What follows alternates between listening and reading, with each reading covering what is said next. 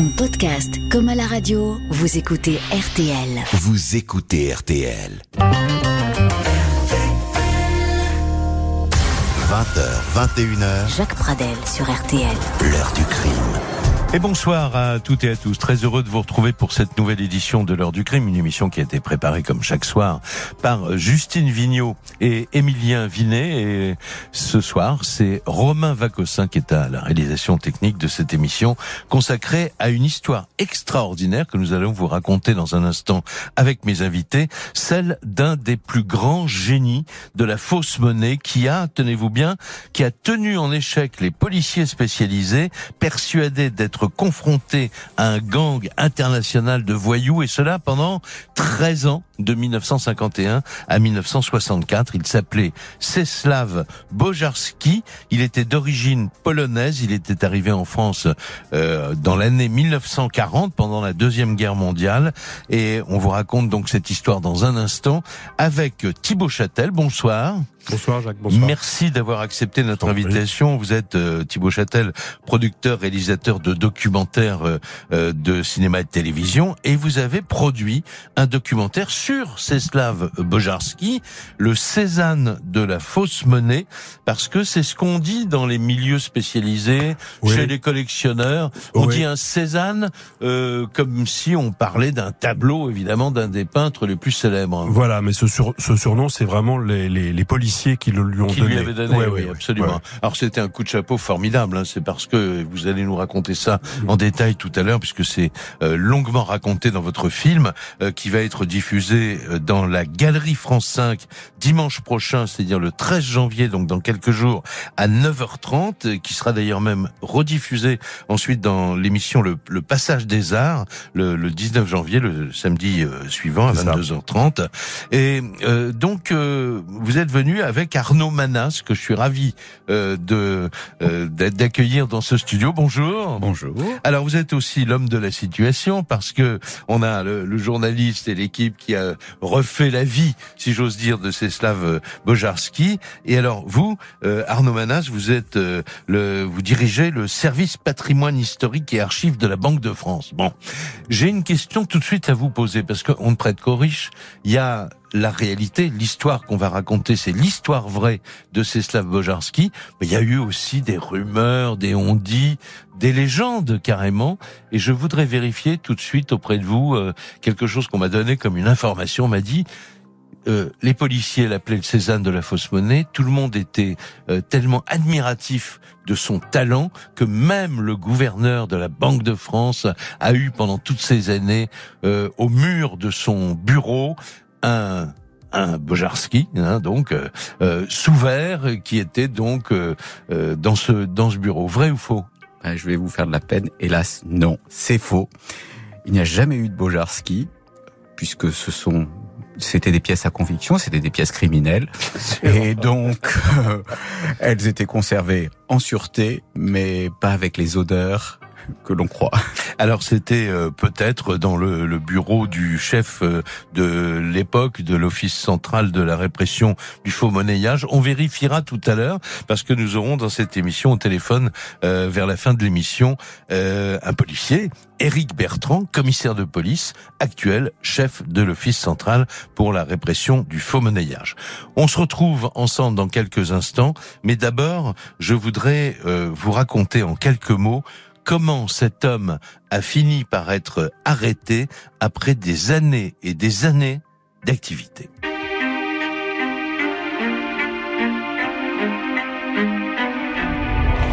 À la fin du mois de janvier 1964, les policiers de l'Office de répression contre le faux monnayage encerclent un banal pavillon de la petite ville de Montgeron, dans la banlieue sud de Paris. Ils sont armés. Pourquoi? Eh bien parce qu'ils redoutent que l'homme qu'on leur a décrit comme pouvant être violent ne se laisse pas arrêter facilement. L'enquête a commencé 13 ans plus tôt. En 1951 à la suite d'une alerte de la Banque de France qui signalait avoir reçu cette année-là un nombre important de fausses coupures de 1000 francs, des billets bleus en circulation en France depuis 1945. Ces billets euh, proviennent d'ailleurs de toutes les régions, de presque toutes les régions de France, y compris de la région parisienne. Ils sont remarquablement imités et seuls les spécialistes de la Banque de France ont été capables de les identifier.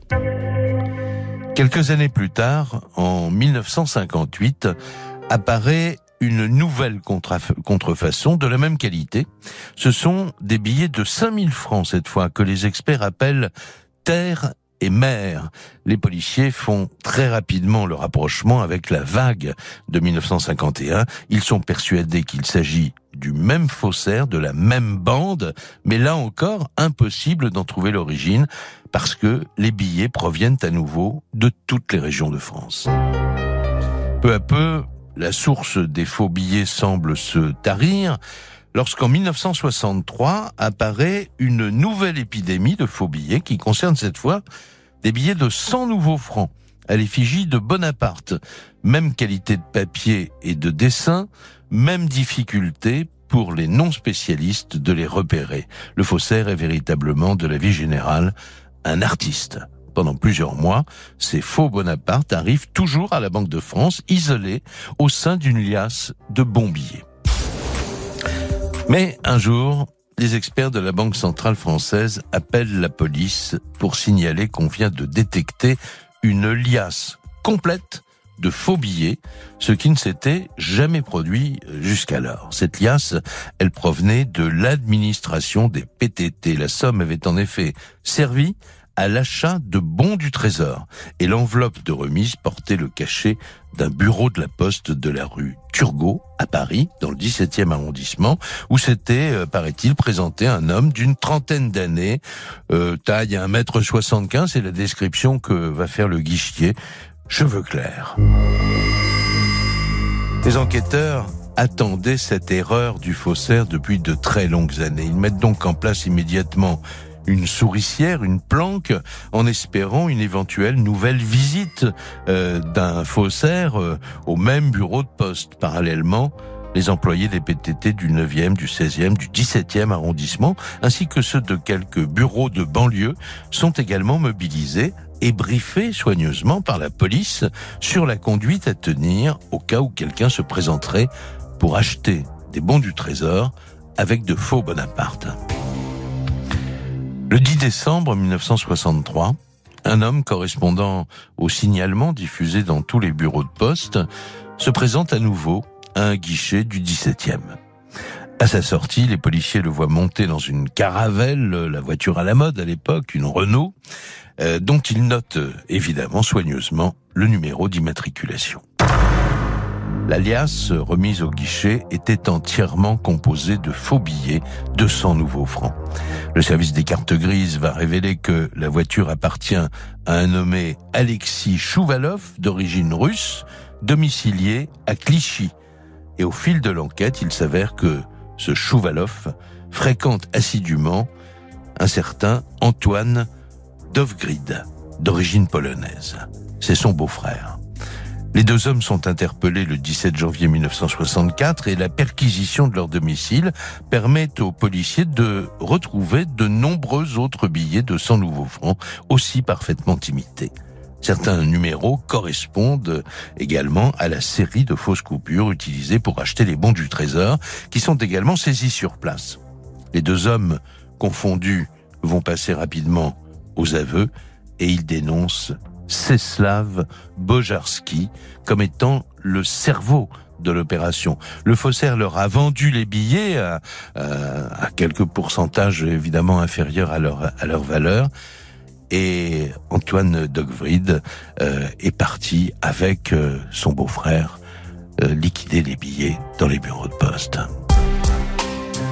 Quelques jours plus tard, les policiers se rendent donc au domicile du faussaire, à Montgeron, et ils ne sont pas au bout de leur surprise. Alors, euh, il faut ajouter que la surprise des enquêteurs, elle sera d'abord et avant tout de constater que derrière cette incroyable affaire, il y avait un homme seul et non pas une bande internationale comme ils le pensaient depuis plus de 12 ans. On vous raconte tout ça en détail et maintenant, à partir de maintenant, on vous raconte la véritable histoire de Ceslav Bojarski avec mes invités. L'heure du crime. Sur RTL. Les invités de l'heure du crime ce soir, Thibaut Châtel, producteur, réalisateur de documentaires et qui est euh, entre autres le producteur de ce documentaire sur Czeslaw Bojarski qui sera diffusé euh, dimanche prochain, euh, donc le 13 janvier à 9h30 dans la galerie France 5 et il est venu en compagnie de Arnaud Manas donc qui dirige le service patrimoine historique et archives de la Banque de France. Mais c'est à vous d'abord que je m'adresse Thibaut Châtel. Bon cette histoire elle vous a fasciné, vous êtes tombé dessus en écoutant la radio, je Voilà. crois d'ailleurs. Je suis, je suis tombé dessus en écoutant une très bonne station qui s'appelle RTL, euh, une histoire racontée par Jacques Pradel. Non, non, mais c'est une vrai. histoire fétiche. En, en elle est fait, tellement énorme. en, en- en vous écoutant, je ne connaissais pas cette histoire, une émission il y a quelques années, j'ai entendu ça, et comme je savais que France 5 cherchait Ouais. euh, des sujets sur des faussaires, parce qu'ils ont, ils ont, ça, ça s'inscrit dans une série sur des faussaires, Ouais.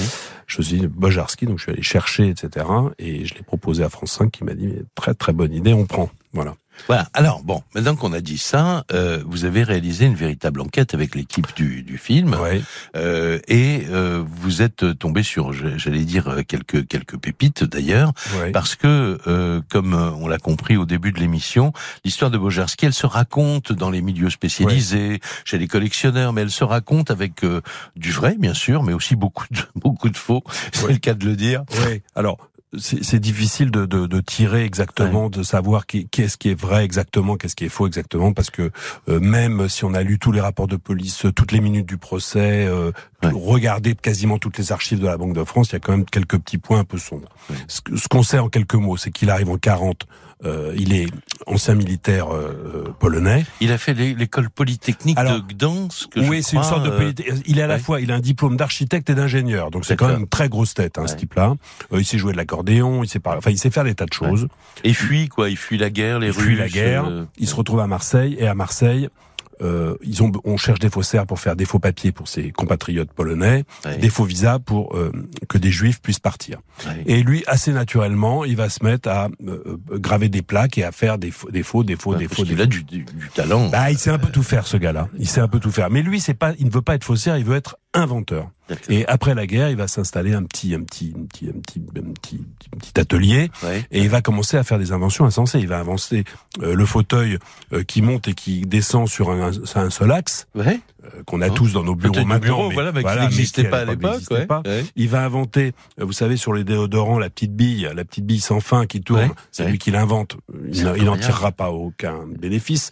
Il va inventer la capsule de café euh, unique. Je vais pas dire le nom de la marque, mais qui vous permet génial, à tous de faire les cafés. Mais pas, il fait tout trop tôt. Dans les années 50, on n'a pas du tout l'idée de se faire une petite Enfin, café. il tout fait tout trop tôt, mais il y a des gens malins qui vont Oui, s'inspirer de oui, ces... mais 30 ans plus voilà. tard. Et après, euh, il est un inventeur, mais il n'est pas euh, commercial. Il n'a pas le Ouais. sens du contact. Il parle avec un accent polonais à couper au couteau, donc il fait pas. Ouais. C'est un petit monsieur. il- les gens n'ont pas confiance en ce gars-là. Donc finalement, il va un peu tout rater. Et ce qui va se passer dans les années, faut pas que je dise de bêtises, 48, il va être repéré par le gang, enfin la partie faux, faux Ah. du gang des tractions avant. Je sais pas si Arnaud est tout à fait d'accord Euh, avec cette il nous, dit, il mais nous enfin dira, on il l'interroge dans deux minutes. hein, oui, enfin, bien sûr. D'après Jacques Briot qui a écrit un bouquin sur euh, sur cette histoire et puis euh, Christian Porcheron qui est le le conservateur du musée de la fausse monnaie à Annecy et ces gars-là vont dire mais nous on a du papier parce qu'ils ont volé du papier un petit peu comme dans le cas de ce rebif mais maintenant il nous faut un graveur D'accord. et, il, il tombe va sur graver parce qu'il a une réputation. bah, ils l'ont repéré pendant l'occupation cause de la guerre. Ouais. Et il a besoin d'argent il a une femme il, bon et il va accepter de graver un un, un, un 1000 francs Ouais. un- une plaque pour faire des faux billets de 1000 francs Ouais. et puis les gars du gang des tractions avant, euh, enfin de la partie fausse monnaie, parce que c'est gigantesque le gang des Oui, tractions parce avant. c'était des braqueurs de Voilà. banque, etc. Voilà. ouais. Lucien Scola et Capuro, qui sont un peu les gars de la, de la fausse monnaie, Ouais. euh, sont arrêtés. Et lui, il prend sa plaque, il prend quelques feuilles de papier et il fiche le camp. D'accord. Il a la plaque, le papier, il Ouais. l'a, donc il peut l'analyser, le repérer. Et à partir de là, il va apprendre à faire lui-même son papier. C'est là où il est dément parce que c'est le seul faux monnayeur au monde, je crois, qui va faire son faux papier filigrané. Alors, on se tourne vers le, notre expert de, de, de l'émission aujourd'hui, euh, donc euh, Arnaud euh, Manas. Euh, cette histoire du gang des, des, Non. post- des pas des postiches d'ailleurs, du, Oui, du gang des tractions avant. avant. Ouais. c'est c'est assez peu vraisemblable parce que euh, et ça vous dit un il était quelqu'un de très solitaire. Ça, je crois que Thibault l'a, l'a très bien. Mais il a fait partie de réseaux, forcément. Il a fait partie pendant de la guerre pour faire des faux papiers. Il fallait, Oui, euh, mais des réseaux de résistants, pas Mhm. des réseaux criminels. Mais Il y a pas mal de, de voyous qui avaient choisi leur camp. D'ailleurs, la vrai. majorité ont choisi le camp des Allemands, quelques-uns le camp de la France libre euh, et des Alliés. Ouais. C'est vrai, mais je pense qu'il y a eu quand même, c'est une reconstitution un peu a posteriori, parce que, comme par hasard, on ne trouve aucune trace. S'il avait été le ce faussaire aux doigts de fée et ce Cézanne de la fausse monnaie, eh bien, très naturellement, son nom aurait circulé dans les milieux et il aurait été recontacté. Or, quand on voit par la suite, c'est que il est seul pour faire ses productions. Donc, on peut penser que la première aussi, il a été seul. Alors, est-ce qu'il a fait du papier? Le Mhm. papier, on sortait de la guerre, était de beaucoup moins bonne qualité. Mhm. Donc, il y a eu des changements, c'est peut-être qu'on ne l'a pas détecté. Alors, bah, de toute façon, on va prendre régulièrement votre avis pour Oui. faire la part entre la légende et la et la réalité. Bon, enfin, il n'en demeure pas moins, euh, Thibaut Châtel, que il a forcément fait cette ex- une expérience. Il, il a ce- cette plaque, on l'a retrouvée. Il n'a pas été balancé, comme on dit, par les par les voyous. Non, euh, il n'a pas été balancé par les voyous et toujours dans ma version, il, Oui. il- il- une des raisons pour laquelle il va se cacher tout le reste de sa vie, c'est d'abord pour pas se faire prendre parce qu'il a ses faux billets, mais c'est aussi pour pas que ces gars-là le retrouvent parce qu'il a quand même une trouille qui sort de prison pour venir lui dire, dis donc, Oui. euh, Si on t'en es où commençait, que- oui, Voilà, voilà, ouais, voilà. ouais. Bon, alors, donc, on va dire, on va on va considérer que euh, c'est la première expérience qui prouve euh, d'abord à cet homme qui en était déjà euh, conscient qu'il avait euh, un talent de dessinateur important et euh, théoriquement, il ne continue pas tout de suite, il continue à essayer Oui, de vendre ses inventions, mais comme il a toujours pas de succès, alors C'est ça. euh, Il va vous même vous monter dites- une petite société, il a un associé, puis ça marche pas, une, une invention, Ouais. deux inventions, rien Ouais. ne marche si vous voulez. Bon. Et Et il va revenir Ouais. à la fausse monnaie en disant bon, maintenant j'ai une femme, j'ai un gosse, il a un premier enfant en 50 et il dit maintenant il faut que je gagne de l'argent parce qu'il vit un peu au crochet de ses beaux-parents, ce qui lui pose un problème un petit peu euh, difficile. Mhm. Et, et en 50, bah il va refaire un 1000 francs et puis il va aller le, le dépenser à Noël 50, il va rentrer chez un boucher, et il va essayer d'acheter un petit poulet avec son billet de 1000 francs Ouais. et il se rend compte que le billet passe. Ouais. Et, on là- lui rend la monnaie. Alors, on lui rend, je sais pas quoi, 850 francs, et d'un seul coup, il a 850 francs impeccable, quoi. Et Ouais. il se dit, mais Si j'en faisais un autre. et si j'en faisais un autre, voilà. Et puis un autre encore. Et Et alors, un autre encore. pendant 12 ans, cet homme, il faut garder ça en tête, il va être seul. Sa, sa femme n'est pas au courant officiellement. Alors, on a là, dit là aussi. Là, euh, là, euh, bah, là, là, parce que- euh, non, officiellement, elle n'est pas au en courant. 64, elle découvre, elle pense que son mari est euh, euh, Bah, inventeur qui vit de euh, ses inventions, qui voilà. a vendu des brevets, qui c'est Voilà. avec ça qu'ils vivent, c'est avec ça qu'ils ont deux voitures, qui voilà. vont au sport d'hiver l'hiver, qui vont. et, et qui voyage beaucoup en Voilà, France parce voilà. qu'il doit tout le Voilà. temps aller voir des clients. quoi, Voilà. en fait, ouais. Alors, moi, moi personnellement, j'ai du mal à y croire, mais Ouais. on on n'a pas pu prouver le contraire. Bon, c'est des années aussi où peut-être que la police est un petit peu plus douce. Ouais. Donc, une fois qu'ils ont attrapé Bojarski, peut-être qu'ils disent bon bah la femme, on, on la laisse, on va pas mettre les mots maladasse. Euh, Oui, c'est peut-être c'est peut-être c'est une autre époque. Hein. C'est un peu Ouais. les flics avec la cigarette au coin de le bec, euh, Ouais, oui, en bien imperméable, c'est différent. Hein. Bien sûr. Alors, ça, son, son mode opératoire est très intéressant. On va commencer à en parler. On va faire une pause. Peut-être on va faire une pause d'ailleurs tout de suite pour que vous ayez le temps de nous raconter ça en détail parce que c'est très bien raconté euh, dans le dans le film donc qui passe euh, euh, dimanche prochain euh, au matin sur France 5. Euh, il a un mode opératoire absolument imparable et que j'ai trouvé moi euh, absolument euh, génial à commencer par ses premières expériences de faussaire, il va vendre ses billets sur la région parisienne et pour ça, tout simplement, il va prendre le métro et vous allez nous dire dans quel comment il a comment il a établi ses plans basés uniquement sur le hasard.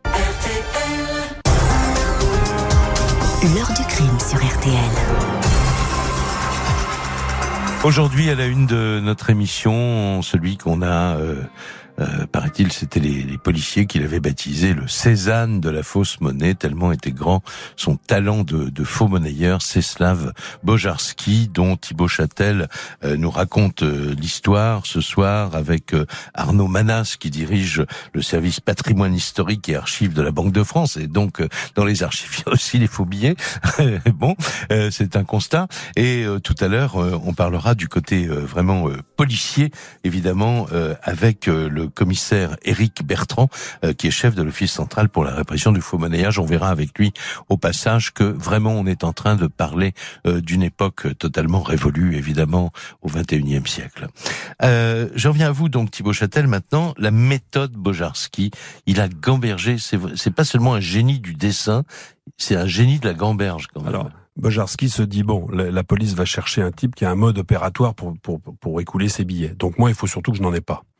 Donc il prend le métro au hasard, il descend dans une station au hasard, il rentre dans une boutique au hasard, il dépense un billet, jamais deux, jamais trois, un billet. Oui. Avec un billet de 1000 francs, il achète par exemple un paquet de gauloises ou euh, une petite boîte de un bouquet de fleurs, un bouquet de fleurs, du etc. parfum. Il prend sa monnaie, il sort, il reprend le métro, il change, il change d'endroit. D'accord. Voilà. Il a Et il lavé revient jamais deux fois même. Voilà, il a lavé l'argent puisqu'il a 90% de la monnaie qui lui revient qui est propre. Ouais, ouais. Euh, le bouquet de fleurs, il l'abandonne. Alors la légende dit que le bouquet de fleurs, il l'abandonne dans un square où il y a des amoureux, euh, que le joli, rasoir, il oui. l'abandonne devant une maison de retraite pour qu'un petit vieux trouve bon, la bouteille de vin après bon. Ah, dis- Bon, enfin, il voilà. ramène pas des cadeaux Il à la maison. rien chez lui, Voilà. il ne ramène rien chez lui parce qu'évidemment il peut pas rentrer tous les soirs avec des bouquets de fleurs, des rasoirs, des paquets de cigarettes, des boîtes d'allumettes. aucun sens, donc il abandonne tout ça. Et après, il ne retourne jamais deux fois au même endroit. Jamais deux fois dans la même station, jamais deux fois dans la même boutique. C'est-à-dire qu'il est son Bien sûr. système, voilà. Sûr, puis- mais il doit avoir les poches remplies de monnaie, quoi. Il a les poches remplies de monnaie. Et puis, il va commencer, euh, quand il a bien écumé Paris et la banlieue, bah, à prendre le train, pareil, au hasard, dire, bah, tiens, je vais aller à Grenoble. Il va à Grenoble, il fait trois boutiques, il reprend le train, il rentre. Voilà. D'accord. Et, et alors, qu'est-ce qu'il fait avec la monnaie, alors? Bah, avec la monnaie, il va nettoyer cette monnaie en achetant des bons du trésor, des bons du trésor dans les postes. Oui. Et puis ensuite, avec les bons du trésor, il va acheter de l'or. Voilà. D'accord. Et tout ça, il va mettre ça dans un coffre. euh, enfin, bah, quelque- coffre qui, qui, est- qui, qui est chez lui, oui, Qui qui, est- est chez lui, enfin, qui est d'abord lui. chez lui à, Ouais. à- Oui, il, est, il a d'abord été hébergé par ses beaux-parents, Voilà. c'est cela. oui. Et puis petit à petit, il a quand même un train de vie, euh, finalement, de ses affaires officiellement marchent bien, et il va construire ce fameux pavillon de, de. Montgeron. Voilà. euh, Voilà. Euh, D'abord, il veut, il veut pas rester chez ses beaux-parents parce que ça le gêne Ouais, un petit peu. Puis il a son petit, il a sa petite, son petit atelier dans le fond du jardin, ça ne lui va pas. Et en fait, il va construire une maison qu'il va dessiner lui-même. ouais, Et dans cette maison, il va prévoir sa cache avec son officine, avec son atelier. ouais. Il va prévoir un toit plat, enfin, avec une légère pente, pour récupérer les eaux de pluie, pour avoir de l'eau de pluie, c'est-à-dire non, Ouais. non calcaire, pour Ouais. fabriquer les, les, les, le, le, le, le papier Ouais. et aussi pour pas être repéré par une, par une énorme consommation d'eau. Donc tout est pensé, organisé, prévu. Et voilà. Le type, Ouais. il a, il voit un peu loin, quoi. Alors, Arnaud Manin, ça vous agace un peu ce, ce côté Ah, génie de... le, le côté, oui, le, le côté génie. Non, c'est Oui. quelqu'un, manifestement, il était au-dessus de la moyenne des faussaires, Ouais, en termes d'intelligence. Mais ces billets, vous qui êtes un spécialiste, vous les avez vus aussi. Oui, euh, tout à fait. Alors, Ah. Il faut reconnaître euh, qu'ils sont exceptionnels par leur qualité. oui. Et c'est pour ça, il faut le, le souligner, c'est pour la première fois dans l'histoire des billets de la Banque de France, la Banque de France les a remboursés. Ah, d'accord. Alors, pour une raison, alors la Parce révision que théoriquement, la Banque de France ne rembourse pas. ne rembourse jamais les D'accord. faux billets. En fait, c'est c'est à la police d'arrêter les, les responsables qui éventuellement vont être condamnés à rembourser les gens qu'ils ont grugés, quoi. Non, alors Théoriquement, non c'est- pas ça? la Banque de France incorpore des signes de sécurité dans ses billets. Ouais. Alors, il y a trois niveaux de signes de sécurité. Il y a les signes de sécurité grand public, Ouais. sur lesquels on, vous communique, le filigrane et autres. Ouais.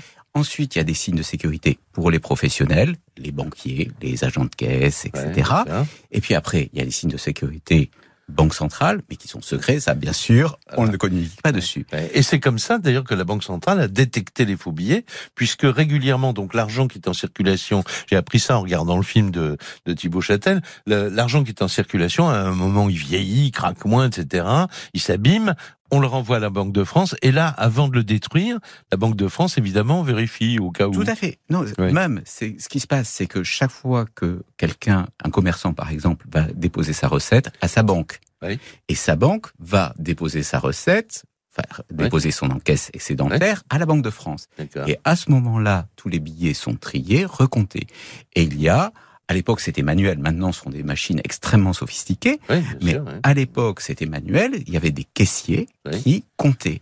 Mhm. Et, et c'est là toute la subtilité, parce que sans quand on a découvert le premier Bojarski, c'est pas le caissier, il a pas regardé, il a pas vérifié un signe de sécurité. Comme vous, vous compteriez des billets dans Oui. une liasse, Mhm. mais lui, le premier, il s'est dit, il y a quelque chose qui va pas. D'accord. Et c'est le toucher, euh, l'expérience, ouais, ouais. Le Le je ne sais quoi, Peut-être le bruit, peut-être. le bruit, un ensemble de signes. Il Ouais. a dit, ce billet, il a, il l'a regardé, il, il a- il, a ne quelque me plaît chose. pas. Ouais. Il ne me plaît pas. Et alors donc ensuite, comme il avait euh, des expé- une expérience, une longue expérience, il l'a envoyé au laboratoire. Et là, ils ont fait tous les tests. Ils ont regardé vraiment les signes de sécurité. C'est là qu'ils ont Et détecté. à partir de là, on a fait attention, on s'est aperçu qu'il y en avait qui arrivaient d'un petit Tout peu à fait. partout en France. Quoi. Tout à fait.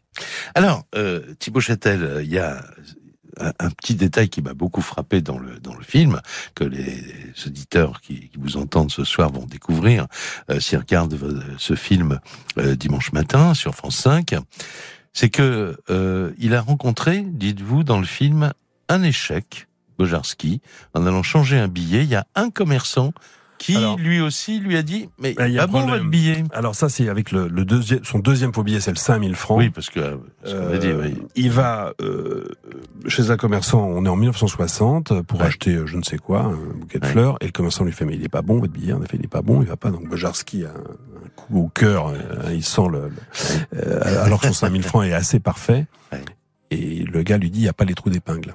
Parce qu'à l'époque les billets, on fait des liasses de 10 billets et on les accroche avec une épingle. D'accord. Et à partir de ce moment-là, Bojarski va dire bah voyons, et il va trouer ses billets avec des épingles pour que les billets fassent vrai. Voilà. Voilà. Alors après, quand on aura découvert euh, son système, on va découvrir qu'il avait, euh, et c'est la l'autre, euh, comment dire, particularité de cette histoire que je voudrais que qu'on aborde euh, maintenant, il a fabriqué tous les instruments dont il avait besoin, il n'est pas allé acheter, les acheter euh, dans le dans le commerce, euh, et en même temps, il avait tout ce qu'il fallait, non seulement pour fabriquer des billets neufs, Oui. mais pour également les vieillir Oui. pour leur donner, euh, ben voilà, un air de de billets. euh, Alors pour les ben, vieillir, euh, il les, il les, il les, d'abord il les mettait sur une planche et il leur passait un petit coup d'eau de vie pour leur un petit peu les, les esquinter. Ah bon? Il les perçait avec une aiguille et Ouais. ensuite les billets étaient mis dans une espèce de vieux tambour de machine avec des éponges avec de la poussière et les billets tournaient, tournaient, tournaient, tournaient pour être fatigués, esquintés, malaxés. Quoi. Voilà. voilà.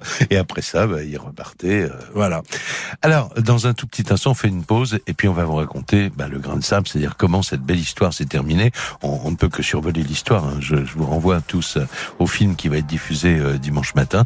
Euh, et puis, on, nous prendrons également euh, euh, notre policier de ce soir, donc Éric Bertrand, et pas le, pas des moindres, hein, puisque commissaire Éric Bertrand est actuellement chef de l'Office central pour la répression du faux monnayage. Retour de l'heure du crime. Jacques Pradel sur RTL. Et ce soir, on vous raconte la véritable histoire de Czeslaw Bojarski, donc ce, ce faussaire, euh, n'hésitons pas, euh, bon, de génie. euh, euh, c'est vrai quand même qu'il a tenu en échec euh, l'ensemble des policiers spécialisés dans la répression du faux monnayage pendant plus de plus de 12 ans. Et puis, on vous racontera tout à l'heure ben, le grain de sable, comment finalement cette cette aventure qu'il menait en, en solitaire s'est arrêtée parce que un jour, il en a eu on va dire, de prendre le train le matin pour aller à Marseille un jour, à Lille le lendemain, à Nantes le troisième jour. Il a voulu mettre dans le coup, comme on dit, euh, quelques proches. Mais euh, c'est là que le grain de sable euh, s'est manifesté. On en parle tout à l'heure. Tout de suite, on va prendre euh, en ligne euh, Monsieur Éric Bertrand, donc commissaire de police, chef de l'Office central pour la répression du faux monnayage. Bonsoir, Monsieur. Bonsoir, Monsieur Pradel. Alors, merci beaucoup hein, d'abord d'avoir euh, accepté de, de, de participer à cette émission. En, en fait, la, la légende ou l'histoire Bojarski, elle est, elle est très connue de tous les policiers spécialisés? Tout à fait. Donc, euh, Bojarski reste un, reste un mythe euh, au sein de l'Office de la fausse monnaie, vu qu'on n'a jamais retrouvé quelqu'un qui faisait des billets d'une telle qualité. Ouais. Voilà. Et maintenant, avec les moyens, les nouvelles technologies et les moyens modernes euh, de, de faux monnayage, euh, on, on continue à pouvoir les détecter. Euh, Ils sont, ils sont pas aussi beaux que les Bojarski? Alors, disons qu'aujourd'hui, surtout les billets, les euros, ont, ont beaucoup plus de signes de sécurité Oui. que les, que les francs de l'époque. Bien Voilà. sûr. Ouais, d'accord. Ce qui, permet d'être d'être beaucoup plus efficace en la matière. D'accord. Qu'est-ce qui vous frappe vous en tant que policier spécialisé? J'imagine c'est une passion aussi euh, euh, au fil du temps hein, de euh, cette cette fausse monnaie qui existe. On dit que c'est le que c'est pratiquement le troisième plus vieux métier du monde parce qu'il y a de la fausse monnaie depuis qu'il y a de la monnaie en circulation. Mais qu'est-ce qui vous vous vous a paru extraordinaire dans cette histoire de Bojarski? Alors bon, euh, déjà pour répondre à une question euh, que vous avez posée en début d'émission, il est vrai que dans le bureau de chef d'office, donc chaque, chaque, chaque chef se passe religieusement. Euh, on a souvert donc un, ah, exemplaire de. Vous l'avez donc là, on n'est pas dans la légende. Non. On a un exemplaire dans 2000 francs euh, Minerve et Hercule, ouais. donc 1000 francs, et euh, un exemplaire donc de 100 francs euh, Bonaparte. Voilà, donc, bon, des qui, vrais Bojarski. Voilà. Qui est là, ouais. Et si si Bojarski le alors d'ailleurs ça vaut euh, ça, ça vaut cher. Je, je, reviens à vous tout de suite mais euh, Thibaut Châtel vous euh, il y a une vente aux enchères dans, oui. dans le film et oui, on voit que ça peut atteindre les Bojarski bah, des sommes un, un, importantes. Un billet, de, hein. un billet de 100 francs ça vaut à peu près 250 euros aujourd'hui sur le marché des numismates ouais, ouais. des collectionneurs. 100 francs Bonaparte de, oui, de l'époque. Oui, voilà, ça s'achète 200 250 euros. Un, un Bojarski peut coûter plus de 5000 et puis il y en a même certains dédicacés. J'en on a vu un euh, à, au, à Annecy au musée de la fausse monnaie. Ça, grâce, ça à, vaut, grâce ouais. à vous, les auditeurs d'RTL peuvent aller consulter le site ah, oui. rtl.fr parce que on a mis la reproduction voilà. de ce billet de dédicacé par Bojarski qui signe quand même le faussaire du XXe siècle. En hein. toute modestie. En toute ouais. modestie. Ouais, ouais. Bon, alors, euh, je reviens à vous, euh, Éric Bertrand. Euh, vous connaissez un petit peu l'histoire de l'enquête de, de, vos collègues de l'époque? Oui, oui, parce qu'en fait, il reste, il reste quand même quelques, quelques archives au service. Oui. Euh, effectivement, c'est une enquête qui était très longue, comme vous l'avez dit, euh, quasiment 13 ans d'enquête, et puis euh, bon, qui euh, l'affaire étant résolue sur un, sur un coup du sort. Hein, je, je, vous laisse, je vous laisserai le, le raconter. Ah ben non, non, non, non, non, on compte sur vous pour euh, pour nous dire. Justement, je veux vérifier aussi parce que il y a pas mal de rumeurs qui circulent sur la manière dont les policiers, lorsqu'ils ont effectué la perquisition de la maison de Montgeron, ont fini euh, par trouver vraiment le laboratoire, enfin l'endroit euh, secret où Bojarski fabriquait vraiment ses, ses billets. Mais si on revient au jour de la perquisition, pendant plusieurs heures, ils vont sonder cette maison, ils vont rien trouver. Ils ne vont rien trouver, et, je dirais que la légende euh, transmise donc de, de, chef d'office en chef d'office dit qu'effectivement euh, c'est découvert par hasard euh, suite à la chute donc d'une d'une tasse de café oui. Euh, d'un inspecteur de police de l'époque oui. et qui s'est rendu compte qu'en fait il y avait une il y avait il y avait, il y avait une, une trappe cachée parce que le café euh, s'était coulé d'un seul coup. Voilà c'est ça on raconte moi on me l'avait raconté en me disant mmh. que les policiers allaient partir après 7 ou 8 heures de perquisition et puis que c'est la femme elle-même de Bojarski qui, aurait dit à un des inspecteurs ah monsieur l'inspecteur euh, je vous offre un café quand même avant de partir et qui aurait eu un geste malheureux. Le café serait renversé. Et il aurait et, et cet inspecteur de, de, de, police donc ce policier aurait euh, découvert enfin aurait observé euh, que le, le, café partait sous le linoléum de la cuisine. Et euh, donc il y avait une fuite. Euh, il a soulevé le linoléum. Et en dessous il y aurait eu donc la fameuse trappe derrière laquelle se, se dissimuler le laboratoire de Bojarski. C'est ce voilà, qu'on vous a raconté, donc. Aussi. Tout à fait. C'est ce ouais. raconte, je dirais, euh, au sein ouais. de l'Office central depuis, depuis bientôt 60 ans. D'accord. Alors, bah, puisqu'on est en train de raconter cette, dé cette découverte, je, je, reviens là à Thibaut Châtel. Euh, donc, euh, en tout cas, on découvre. euh, alors, c'est toujours la même chose. Hein. On se dit, il y, a la, il y a la légende, la réalité elle est aussi extraordinaire, c'est qu'ils viennent avec tout ce qu'il faut pour sonder les murs, les, les, les planchers, etc. En tout cas, ils trouvent l'officine. Ils, ils trouvent l'officine. Une trappe et Là, ils trouvent une trappe, mais il faut encore faut-il l'ouvrir. Oui, alors là, d'après mes, mes nos, nos, recherches à nous, euh, euh, comme les policiers commencent à forcer, Bojarski dit oh, arrêtez-vous, arrêtez-vous, et il va lui-même déclencher le mécanisme parce qu'il a pas envie qu'on lui casse. Parce qu'il y avait un mécanisme oui, électrique avec, aussi. Voilà, avec euh... des contrepoids, avec la trappe qui s'ouvre toute seule, etc. Et lui, il veut pas qu'on lui casse tout ça, quoi. Voilà. Et puis et... ils vont descendre sous la maison, ouais. et il y a une pièce de 4 mètres sur 4, c'est ouais. pas très grand, et il y a absolument tout le matériel du parfait faux monnayeur, de la, de la, de la, du, du, du, du, du mixeur pour faire le, le papier, jusqu'au jusqu'au massicoteur à la fin, et puis le fameux tambour pour esquinter les billets. Oui. Tout est là. Alors le mixeur, parce que il faut raconter maintenant comment il faisait. Alors parce qu'il n'avait pas le, le, papier de la Banque de France, mais il avait du des feuilles de, de papier de à cigarette, pluie, je crois. Hein de l'eau de pluie, du papier à cigarette et du papier calque. Pourquoi de l'eau de pluie? Alors parce qu'il faut de l'eau, euh, il faut de l'eau, l'eau non calcaire. D'accord. Voilà. Et, et l'eau était calcaire à Montgeron. Bah, paraît-il. Ouais. Et il voulait pas, j'imagine, faire bouillir de l'eau pendant des heures, etc. Donc il récupérait de l'eau de pluie, il avait un récupérateur, Ouais. et hop, eau de pluie, papier à cigarette, papier calque, et euh, un mixeur, et puis doucement, bah, on mélange tout ça. Et, et on- et vous dites dans le film que d'ailleurs euh, l'eau de pluie, il y avait peut-être une autre raison, c'est qu'il voulait pas avoir des factures d'eau. trop, euh, trop qui, important euh, et se faire, étonne, et se voilà. faire repérer. Ouais. Ouais. Ouais. Qu'est-ce que vous en pensez, Éric Bertrand? Oui, tout à fait. hein, c'est tout à fait ça. hein. C'était quelqu'un donc euh, qui a été euh, euh, très prudent, euh, quasiment euh, euh, toute sa carrière de faussaire, si j'ose dire, et qui est et qui est tombé sur une imprudence. hein. Oui, Euh, oui, il est tombé effectivement sur une sur une imprudence, mais la découverte. Alors, vous, vous avez vu les images d'archives qui sont diffusées dans dans, dans le film dimanche, euh, des images de la police? Oui, je sais qu'il y a un film qui a été tourné. Ah ben vous allez le voir dimanche si vous ne le connaissez pas parce que il est diffusé dans le dans dans ce film. Comment avez-vous retrouvé Bah, ces documents euh, En fait, ce qui se passe, c'est que la police ne croit pas Bojarski quand il dit je travaille tout seul. La, Ouais. police ne le Eux, croit pas, personne ne le croit. Les experts de la Banque de France disent non, non, pour faire un billet, il faut une quinzaine de personnes, il faut des corps de métier. Ouais. Vous pouvez pas tout faire tout seul. Et lui dit, mais je vais, je vais vous, le- je vais vous le prouver, je vais vous les faire les billets. Ouais. Et à ce moment-là, il y a euh, Benamou a une idée de génie. Il dit à Albert Ducassou, qui est un des inspecteurs qui a beaucoup travaillé, dis donc, t'as pas une caméra chez toi? Si j'ai une caméra 9 mm, va donc la chercher. Et il va chercher cette caméra et il va filmer Bojarski dans toutes les étapes, et assez bien d'ailleurs. Et il va filmer Bojarski dans toutes les étapes. Je peux vous dire qu'avec Olivier Engrave, qui a réalisé le film, quand on a trouvé cette archive, euh, à l'INA, ouais. voilà. Bah oui. Merci Lina. On a trouvé cette archive, on a dit mais notre film on le tient parce qu'on a on a on a, on a Bojarski étape par étape en train de fabriquer. On le voit fabriquer, Voilà. c'est c'est Et quoi. pas mécontent d'être à la caméra parce qu'en fait pour la première fois il est dans la lumière cet homme-là. Ça Ah fait oui. 15 ans qu'il vit dans l'ombre. Non Ah mais c'est un Oui. petit monsieur qui se cache sous un imperméable, sous un chapeau, qui prend le train, qui prend le métro, qui va dépenser un billet. Oui. Et là enfin il rentre dans la lumière, il a un article dans Match. Enfin vous voyez c'est Ouais. c'est- Ouais. Euh, Arnaud Manas, euh, est-ce que euh, au service euh, historique et archives de, de la Banque de France, vous avez ce document? On a le film. Oui, oui, tout à fait. Alors, il a servi euh, parce qu'il nous avait été communiqué par l'OCRFM, Donc, C'est quoi le CRFM euh, l'Office central de répression du faux monnayage. Voilà, donc, le, Donc- le service que dirige Eric Bertrand. Exactement. Ouais. par nos collègues de Ouais. l'OCRFM. Ouais. Et donc, il a servi euh, pendant longtemps à des fins de formation à nos imprimeurs pour apprendre justement à déjouer les techniques, pour, le, pour montrer, parce qu'il y a une certaine... Ils peuvent être persuadés de faire les billets les plus beaux, les plus infalsifiables, mais en leur disant, attention, vous savez, quelqu'un tout seul Oui. a fait, parce que c'est vrai, comme, comme le dit Thibault, on n'y croyait pas. On ne croyait pas à ce que un homme tout seul fasse tous les, toute la chaîne. Donc c'est pour ça. que- Alors, on fait une, une- on fait une pause. hein, je vous redonne la parole dans quelques secondes. C'est la dernière pause d'ailleurs dans, dans l'émission.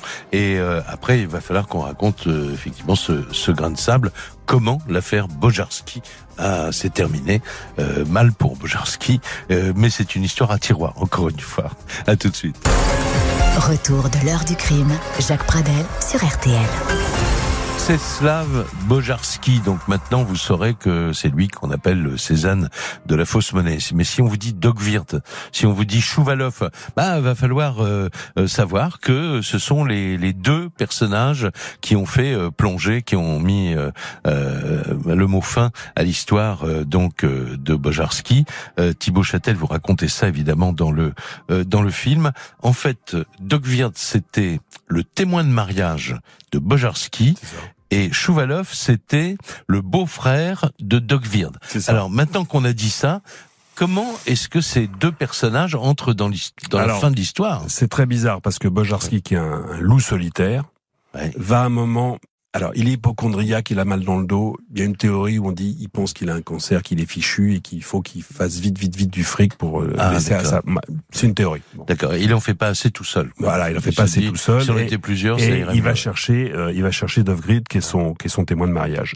Et Dovgrid, qui, qui rentre dans la combine très vite, dit ah mais moi j'ai mon beau-frère Chouvalov, il a besoin d'argent. euh, hein. Et il dit bah écoute si t'as confiance en lui, vas-y prends-le aussi. Donc il fait rentrer ces deux gars. Et ces deux Et il gars, les briefe quand même. il les raconte comment une boutique, un billet, une ville, hein, Voilà. au hasard. Jamais de faux billets dans les dans voilà. les bureaux de poste. Bien sûr, on achète sûr. les bons du trésor avec Et- uniquement l'argent propre. Hein. Alors Ouais. Dovgrid a l'air de se tenir à peu près à, à carreau, mais alors Chouvalov, pardon, est un, un imbécile fini, et Ouais. lui il va dans un bureau de poste direct, avec une liasse de, de, de, de, de, de 10 billets, ça fait 1000 francs, et un bon du trésor, et il va retourner dans la même poste plusieurs fois de suite. Enfin, Ouais. c'est, totalement hallucinant, quoi. Oui, Et c'est comme ça que la police remonte Chouvalov, Chouvalov de Vgird, et, de- et les deux passent à table en trois minutes, parce que ce ne sont pas des voyous.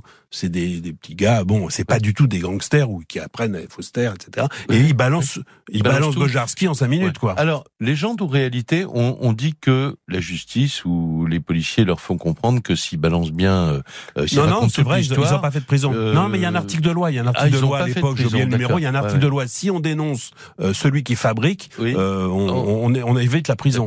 Donc eux, ils comprennent très bien et ils vont Ouais. sortir libres. En revanche, leur Ouais. copain, je, Bojarski, c'est Alors, un peu plus compliqué. Il prend combien euh, Alors, il prend euh 20 ans de prison. Oui, Il en fera entre les remises de peine et ce qu'il a fait en préventif 9. oui. Mais 9 ans de prison pour un homme comme ça, qui est un petit inventeur dans son petit coin, etc., un petit monsieur solitaire, Oui. il sort de là complètement brisé, quoi. C'est, c'est- il est fichu, quoi. Et à partir de là, il va plus rien inventer, il va plus travailler, il va jouer aux échecs toute la journée contre les, c'est les premières petites machines électroniques qui jouent aux échecs, Oui. c'est fini, quoi. Mais enfin, une, une mauvaise langue aurait dit à l'époque, mais est-ce que la police a vraiment tout trouvé? Est-ce que euh, vraiment... euh, bon. Or, quand j'ai dit tout à l'heure, c'est une histoire à tiroir, et vous l'évoquez dans, dans le film, évidemment, puisque c'est la véritable fin euh, de l'histoire.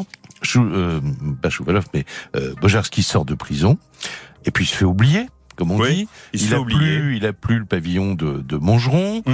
Euh, il vit toujours avec euh, avec sa femme. Ouais. Euh, et ils vont en vacances, je crois, à la, à la neige. Alors, euh, ils habitent à Évry, ouais. et puis ils vont faire une marche dans le massif central. ouais. Euh, là, chez eux, alors qu'ils ne sont pas là, il y a une, une inondation, pardon, on est en soix- 1978. dans, les- dans, dans l'appartement. Dans le ont, petit appartement Ouais. d'Ivry qui, qui appartenait Ouais. à la belle famille. Il est retombé un peu au départ, c'est la belle Ah, famille qui le, qui le loge. Et là, les voisins appellent les pompiers. Quoi. Voilà, les pompiers arrivent, cassent la porte, ils déplacent la cuisinière pour chercher la fuite, et là ils tombent sur une cache dans laquelle il y a des pièces d'or et des lingots. D'accord. Donc Voilà. c'était euh, ce que euh, Bah, le- euh, le Bojarski butin avait Bojarski- quand même sauvé, le Ouais. vrai butin. Ouais. De ouais, Bojarski. Ouais, ouais. Voilà. Et ce butin va être euh, saisi par la Banque de France. Ouais. Euh, Il y a un procès qui va perdre parce qu'ils vont et, et, Ouais. et, et Bojarski va payer sa dette à la banque. Ouais. Voilà. Et Arnaud Manas, alors là, on va dire, euh, euh, euh, on peut chercher la moralité de l'histoire. Que la, la Banque de France est rentrée dans ses sous. Expliquez-nous ça. Oui, le, le crime ne paie pas, c'est vraiment, vraiment le cas de le dire, la là, conclusion, puisque euh, Oui. en 1978, enfin, en- Oui. on trouve cet or, parce qu'il a essentiellement des lingots des Napoléons. Un jugement du tribunal d'Evry l'attribue à la Banque de France parce que Bojarski disait que c'était ses économies. Oui. Il tente de négocier. hein. à voir. il tente Ouais. de négocier, il tente Oui. de faire un 50-50. Enfin, il y a toute Oui. une petite. euh, Oui, il tente le coup quand il même. tente le coup. Ça ne marche pas. Et donc c'est finalement la Banque de France qui récupère cet or. Oui. Et avec l'or ayant tellement monté, Oui. finalement, elle le vend et il y a la direction de la comptabilité qui fait les comptes et qui s'aperçoit qu'on a fait, puisque comme on avait remboursé de façon exceptionnelle les billets, Oui. eh bien, on a pu gagner plus Que, que un tout petit peu que plus. n'avaient coûté les, l'escroqueries. Oui, On est voilà. dans l'escroquerie aussi. La, Exactement. la de- Banque de, de France Bojarski. a fait une petite Ouais. marge, donc Bojarski est vraiment doublement puni, quoi. Voilà. Ah, c'est incroyable. Voilà. Alors, euh, euh, peut-être que euh, on peut, euh, avec euh, Monsieur Bertrand, euh, mettre le, le fin mot de l'histoire à, à- à tout ça. Éric Bertrand, Euh, on sait à peu près ce que représentent les sommes justement euh, euh, qui ont été euh, fabriquées, si j'ose dire, par euh, par Bojarski tout au long de sa carrière. C'est compliqué parce que l'argent n'a pas la même valeur d'une période à l'autre. Voilà, tout à fait. Euh, c'est compliqué. Et puis ça, c'est la Banque de France, en fait, qui, in fine, euh, doit, doit pouvoir donner le chiffre euh, quasiment à l'époque au franc près. Voilà, mais on est quand même dans plusieurs. Donc dans quoi En euros, vous diriez quoi Alors là, j'ai pas, j'ai pas fait les calculs. Ah bah ça c'est pas moi qui vais vous répondre. Ah bon Bon, ben on sait pas. Alors on ne prête qu'aux riches, on va dire quand même euh, une bonne centaine de millions, quand même peut-être. Euh, Ouais. de- en, en, en, Ouais. en francs, je, Ouais. Je pense que c'est en dizaines, en dizaines En on va dizaines de millions plutôt qu'en de centaines de francs, millions. mais je pense que c'est quelques, c'est quelques millions d'euros. Voilà, d'accord. Alors, euh, dernière question. euh, on, on profite de votre présence dans l'émission, euh, Éric Bertrand, pour savoir comment ça se passe aujourd'hui. Il y a plus de Bojarski, j'imagine. Ce sont des bandes internationales. Comment euh, Qu'est-ce que vous pouvez nous dire sur le, le, le trafic actuel autour de la fausse monnaie? Parce que euh, on dit qu'il y a quand même des équipes. Souvent, d'ailleurs, on parle d'équipes venues de l'est euh, qui euh, qui euh, euh, se répandent dans des villes, dans des régions en France, pour quand même avec la même technique un peu que les vendeurs de drogue, non? Il y a les grossistes, il y a les, il y a, il y a ceux qui achètent, et puis il y a les mules. Alors en effet, alors en France, 90% de, de la fausse monnaie, enfin en, en Europe, 90% de la fausse monnaie euh, provient de l'Italie. et plus particulièrement de la région de Naples. Voilà. Euh, C'est la, la Camorra napolitaine qui a un petit peu la main sur ce, sur ce trafic. Oui. Et donc euh, il y a des il y a des gens, des grossistes qui euh, qui vont qui vont qui vont acheter en Italie Oui. et qui importent cette fausse monnaie en France et ensuite effectivement c'est revendu euh, par par lot ou par paquet quoi. Ouais. Voilà. Mais c'est, on est dans l'industrialisation de la fausse monnaie euh, à l'heure actuelle? Oui, euh, pour l'essentiel. Alors il y a toujours quelques petits artisans, si j'ose dire, qui sont interpellés par notre service, euh, des gens qui fabriquent quelques centaines de billets. Ouais. Euh, mais aujourd'hui, on est euh, donc les, les, euh, la production de masse vient d'Italie. Ensuite, il y a quand même euh, aussi via le darknet. Euh, Ouais. des gens qui arrivent à, à- à commander donc euh, dans différents pays. Euh, Il y a, il y a des sur darknet, il y a des, Ouais. des Il y a, faux il y a des circuits quand même qui existent encore, quoi. Et votre travail, vous êtes nombreux. Comment comment vous travaillez Euh, Enfin, je ne demande pas de révéler des secrets, évidemment, Voilà. puisque votre boulot c'est d'arrêter les faux monnayeurs et de pas leur raconter euh, ce qu'ils risquent. Euh, mais c'est un boulot incroyable. Vous n'avez pas l'impression de vider la mer avec une petite cuillère? Alors euh, non, parce que je dirais contrairement aux stupéfiants, euh, lorsqu'on lorsqu'on arrête, euh, lorsqu'on coupe un réseau, on arrête une production. Hein. Donc les, Ouais. les contrefaçons en fait ont toute une référence Banque de France. hein. Ouais. Mhm. Et, et on le sait lorsqu'on arrive à, à interpeller des gens, à notamment à, à arriver jusqu'à jusqu'à l'officine. hein, Oui. et et- et c'est là où la coopération aujourd'hui européenne est très importante, notamment avec l'Italie, pour arriver à faire euh, des, des- des équipes donc euh, communes D'accord. ouais. d'enquête. Ouais. Voilà, internationales. voilà. D'accord. Et euh, dernière question, euh, les sanctions sont très lourdes. Que, que risque un faux monnayeur aujourd'hui? Aujourd'hui, la contrefaçon de monnaie, c'est 30 ans. Ouais. Hein, euh, et, euh, et la mise en circulation de 10 ans. Et, euh, et une des raisons aussi pour laquelle peut-être euh, les, les- les contrefacteurs sont surtout italiens, c'est qu'en italien, la contrefaçon, c'est 12 ans. Donc euh, 12 Ouais. ans pour... euh, Allez, pour- voilà. C'est moins cher. Ceci explique cela. Voilà. En tout cas, Voilà. je, je vous remercie beaucoup. Merci infiniment, Eric Bertrand. Euh, un, un petit mot très rapide d'Arnaud Manas. Oui, j'ai retrouvé Oui. dans mes notes Ah. le montant. Donc, ça fait très exactement 2 523 000 francs. Donc, Voilà. on va dire un franc, un euro à l'époque, puisque c'est, on est dans les années 60. Donc un fin- peu plus de 2 millions d'euros. quoi, 2 en millions et demi d'euros. 2 millions et demi d'euros. Merci beaucoup.